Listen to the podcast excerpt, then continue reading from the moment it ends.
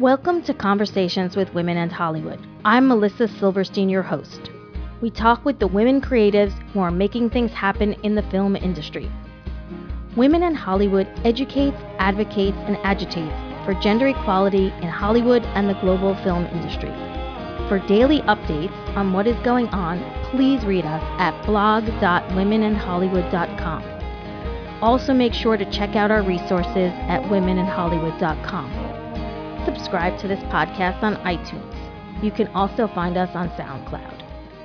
Today's guest is the wonderful Gina Prince Bythewood. She is the writer director of Love and Basketball and The Secret Life of Bees and The Amazing Beyond the Lights. And she is going to talk to us about her new Fox series, Shots Fired. Welcome, Gina. Get down. Get on the ground. Now. Get on the ground.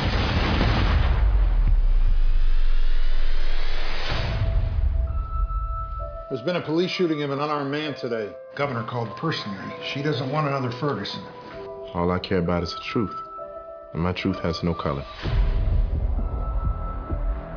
I have assurances from the department you'll have their full cooperation. I'm not a fan of surprises, so I'd appreciate being kept up to speed. I've read your report. I just want to hear from you. I asked him to step out of the vehicle. But as he steps out, he rushes for my gun, gets a hand on it. And in that moment, it was either him or me. And I shot him. Four times. Yes, he, he continued to struggle. The officer said he went for his gun. Jesse would never do that. Y'all ain't see nothing or hear nothing? But we're not police, we're investigating police. Today, our guest is the awesome Gina Prince Bythewood, who is going to be talking about women, Hollywood, and her fantastic new Fox series, Shots Fired. Welcome, Gina. Good to be here. so, I I want to start with this series. It's uh, so here's the story. I'm in physical therapy, and people were just like, you know, doing their exercises, and then people just started talking about shots fired, and I'm listening, and everyone's totally into it. So you know, you have lots of people watching and into the show. So I'm sure That's amazing. yeah, it was really funny. I was like, yeah, I've seen a couple of extra episodes. Really. So tell us why you wanted to make this series. You know, the this was such a, a great collision of opportunity and desire. Um, my husband and I, Reggie Rock Bythewood, you know, this is just something we have been wanting to deal with ever since the Zimmerman trial happened and Trayvon was was his murder, you know, really went uh, unchecked and this man got off and it was such a shock in our household and especially a shock for our boys um, who Right. could not understand it. And for us as parents, it wasn't something that we could hug them and tell them it's going to be okay because as we've seen, these things keep happening. And so my husband had actually showed um, our older son right after a documentary of Emmett Till, um, just to show that this this kind of thing has been happening and how the justice system doesn't always work in our country. And from that, our son, the way he dealt with what he was feeling was he wrote a short story about Trayvon Martin going to heaven to meet Emmett Till. Wow. And the fact that one, the story is beautiful, but that that's how he chose to to deal with what he's feeling is exactly what my husband and I do. Use our art to speak to things that we're going through or things we want to say to the world. And, you know, so we really thought about what we wanted to do and, and say about this. And, and we started really thinking about it in a screenplay sense and, and what movie could we do. Um, and then Ferguson happened and the eruption of that in America. And that's when I got a call from Fox. The head of Fox, Dana Walden, reached out to Imagine uh, and said, "Hey, we'd like to do a series that deals with with something in the space. Do you know somebody?" And I had just done a pilot for for Imagine with Francie Calfo and Brian Grazer, and so they reached out and said, "Hey, is this something you might be interested in thinking about?" And I um, was not thinking about going back to TV at all hmm but the opportunity to like it was wide open how do i want to tell the story Right. i could do it any way i wanted um, and have this platform and on a on a network um, And so went home and, and talked to Reg, and we just realized that this was an opportunity that we couldn't pass up. The ability to, to tell a story in this space and not have to try and do it in 90 minutes or two hours, but, you know, over an extended period of time. And the fact that we got 10 hours to do it, it just felt great. And, you know, as we've said this, this whole time we were shooting it and making it, that we just attacked it as a 10 hour film as, right. as opposed to a, a TV series. Can we just take a pause and say, I met you a couple years ago. You came to the Athena Film Festival and you talked mm-hmm. about your struggles to get Beyond the Lights done and other things. Mm-hmm. And this is just so exciting that, you know, they called you, you'd done the I mean, does does that feel? I mean, it must feel a little different in terms of the opportunities you're afforded now. Well, you know, it's interesting. I mean, well, what I will say is in the film world, it, yeah, Beyond the Lights was absolutely a struggle. And every film except for Secret Life of Bees uh, was a struggle to get made. But it's more so my struggles happen because of the kind of stories I want right. to tell, right. as opposed to being offered films. Right. So I could, you know, which is a, I mean, I'm absolutely uh, blessed to to be in that space of being able to turn down work but when I do want to make the films I want to make, which usually focus on women of color, it is a, you know, it's a struggle. So yeah, it was a, a lot different to be handed something and, and not only handed, but asked multiple times because as I said, I was reticent at first to go back to television because I actually, I already had my next film set up. Right. Um, so. Which I want to talk about in a minute. Um, but TV is so different than what it was. I mean, you, you, were you were on a TV show that was a series, a weekly series, whereas here you had the kind of limited. Okay, we got ten hours. We're thinking about it almost as a movie. Absolutely, yeah. I mean, I started in television with a different world, right, and then worked in TV for five years before leaving to do Love and Basketball. So to come back, it was funny. One of the caveats, though, when I said yes, um, we want to do the series I said though I wouldn't. I don't want to do more than thirteen episodes, right? Uh, because one, I like that limited spot. It feels like it gives it a beginning, beginning, middle, and end. But also, I knew that then it gave me the opportunity to then go back and and do my film. So it was.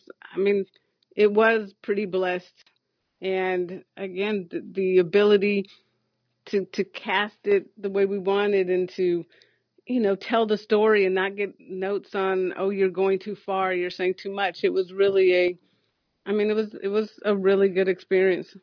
So talk a little bit about the character of Ash, and so now you brought her back. Um, you've been in, you know, she's she's your muse, and you know how you were able to put together such an interesting woman. Talk yeah, I mean, a little bit about that.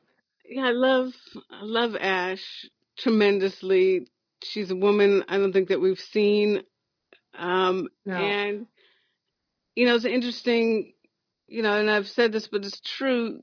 You know, when you're starting to write, at least for me, um, and also for Reg, it starts with, you know, an idea, but it starts with character as well. And I just remember the first image of Ash um, before I started writing was I just had this image of a, a black woman standing in front of a house, staring through a window, watching another woman mother her child, and a gun is in her hand.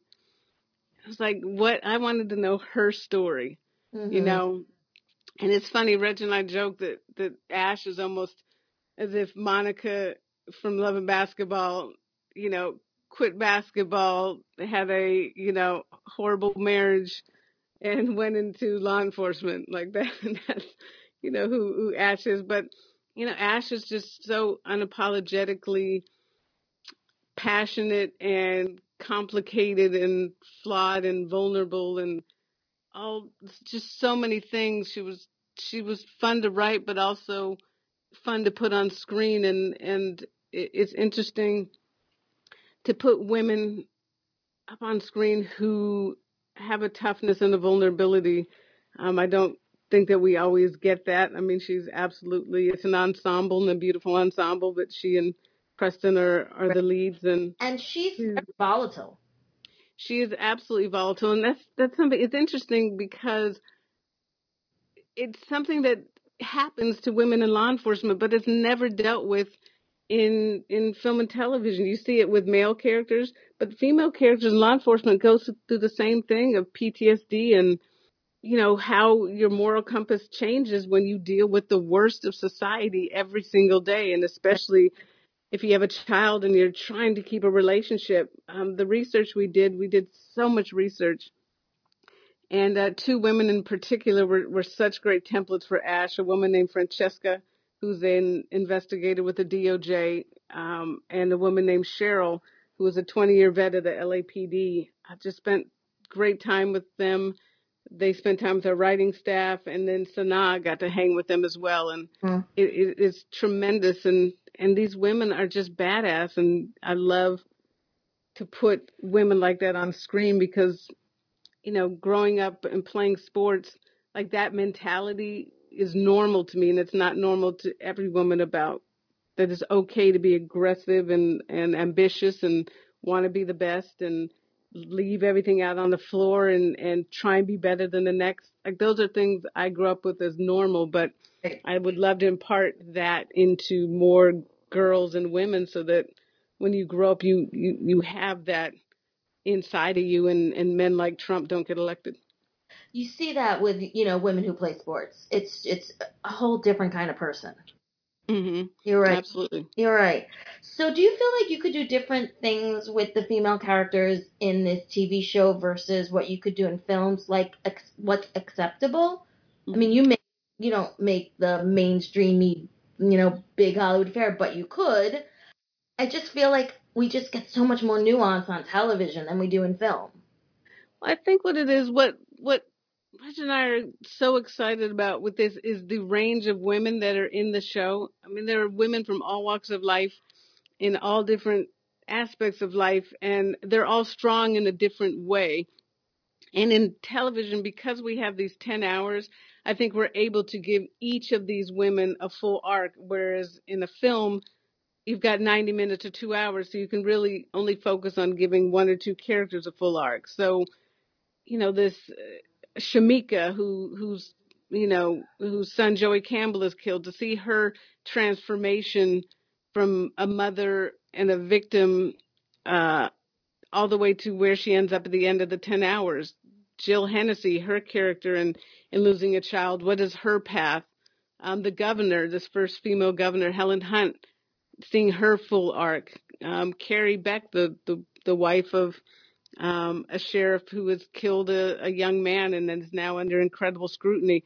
Like all these different women, these different strengths that they have. That was just really fun for for Reggie and I to explore. Absolutely. So, I wanted to ask you what you what the reaction has been, and were you nervous at all about you know when it was unveiled and politically what was going on in the country? Talk a little bit about kind of the reception that you've received for the series.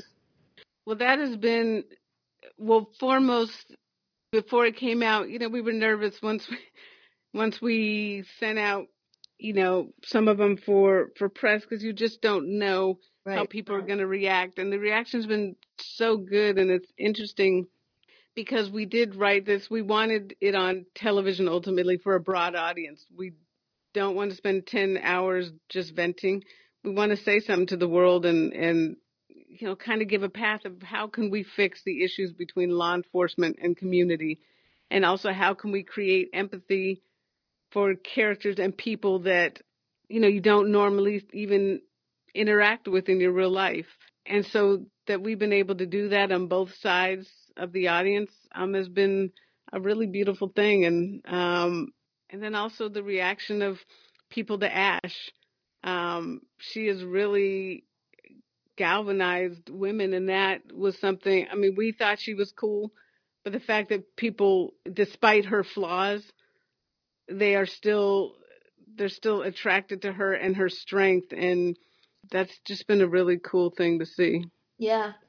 So one of the other, I wanted to talk a little bit about um, your next film.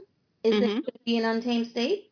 yes right So yes where, where Untamed. you are with that?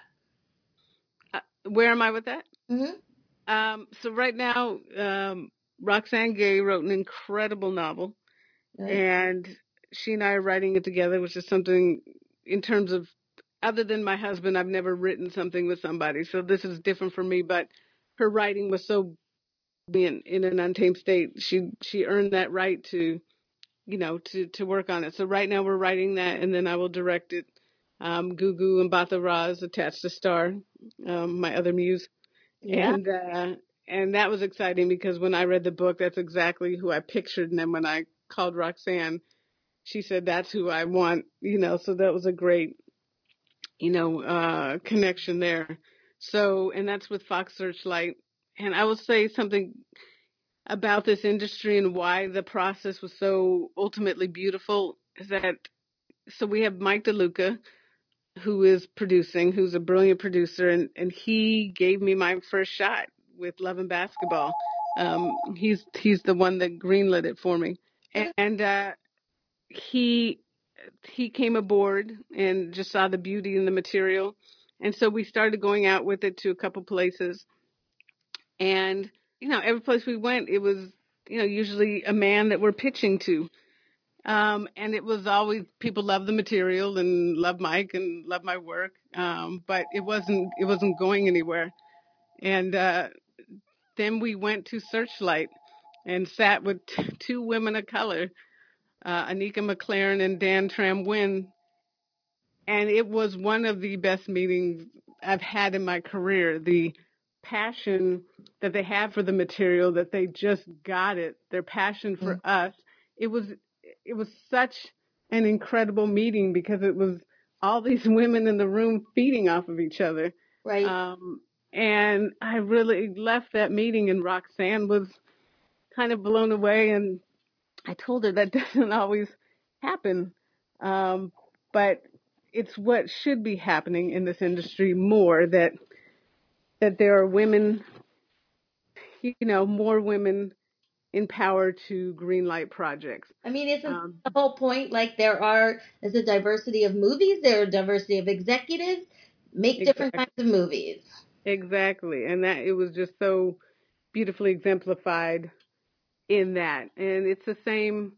I'll say I I can't talk about specifically, but there's another project I'm about to take on, and it's it's the same thing. The studio that it's going to be at is run by a, a brilliant woman who's been there for a while, and all the producers and execs are female, and Mm. it's a amazing story that has not been told. We have not seen it before, and it's that it's because there's women in the room, and that's that's all it takes. It's not even you know, it's not even a PC thing. It's just a be- it's better for the industry. I mean, Reg and I talked about that with shots fired and the fact that going in, you know, we said it's got to have at least half the directors need to be women and the majority people of color and it's and it wasn't a PC thing. It makes the storytelling better And it wasn't hard to accomplish, was it?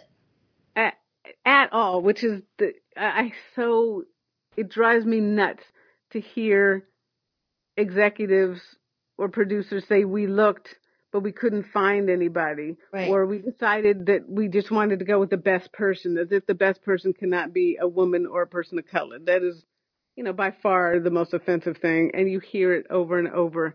But it was so easy and honestly there were there were some women we went after that that weren't available which was a beautiful thing. But the the women that we got with Kasi Lemmons and Amy Mann I mean just re- they just made the show better.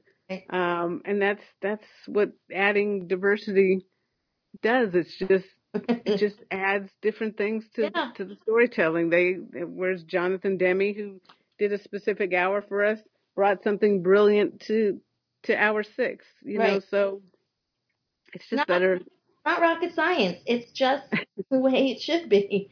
Just building a little bit on on the conversation about the women. So you see, you've seen, you've been in these meetings. Like, what what's next other than just hire women? You know, what do you see? How do, how people can change? Is there other things to throw into this conversation? I mean it, it the mentality has to change and that I think the only thing that's going to change that is the increased pressure. I mean, it's been building for years, but it really has, you know, been building into a shout at this point, Right. and people are absolutely talking about it and aware of it and know. I mean, the numbers they they don't lie. The numbers are abysmal, and so I I feel like, gosh, it's hard. I mean, as soon as there's women in power, things change, and um and as I said, it, we're we're starting to see that.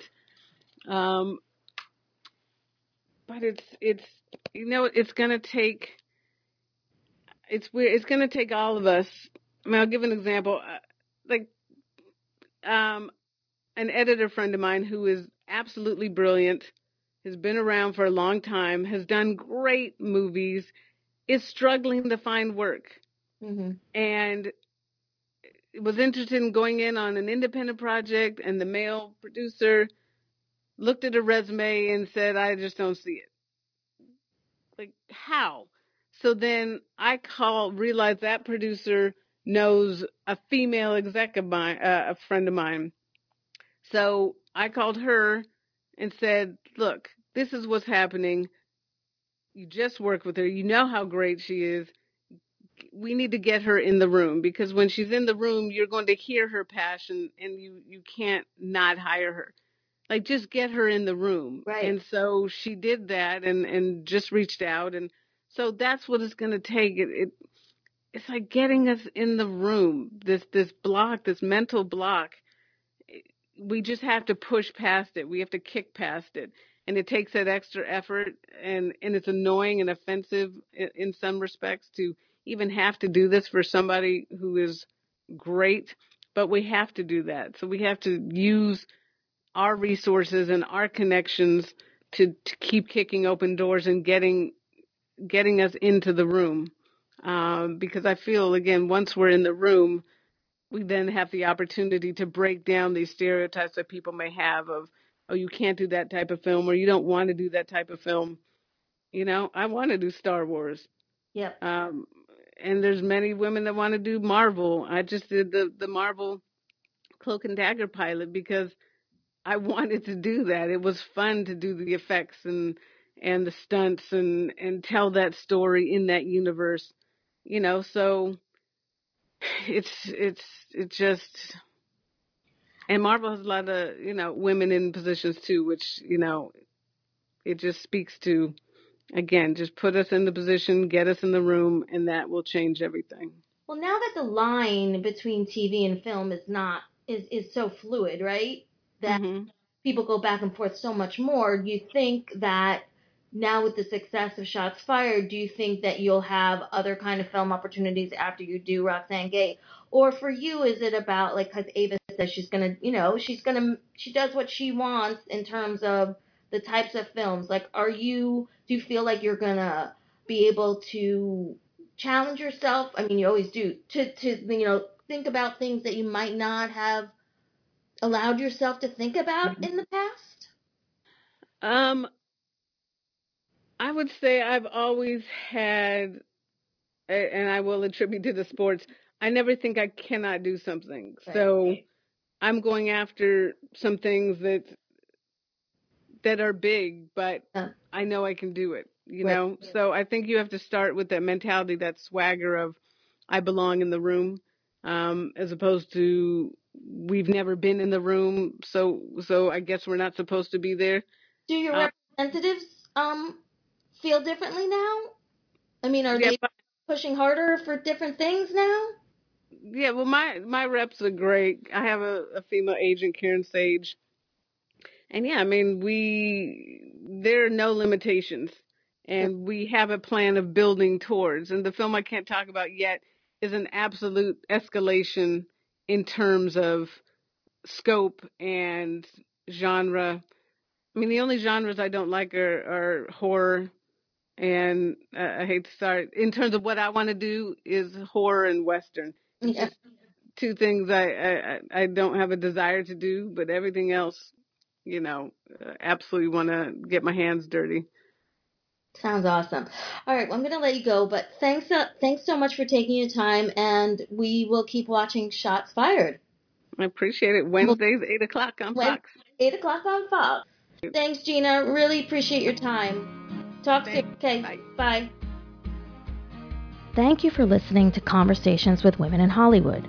For more podcasts and daily updates, please go to blog.womeninhollywood.com. For resources, to subscribe to our weekly newsletter, and to help support the work of Women in Hollywood, please go to our website, womenandhollywood.com. Thank you. This podcast is produced by Adam Schartoff. Music is by Laura Karpman.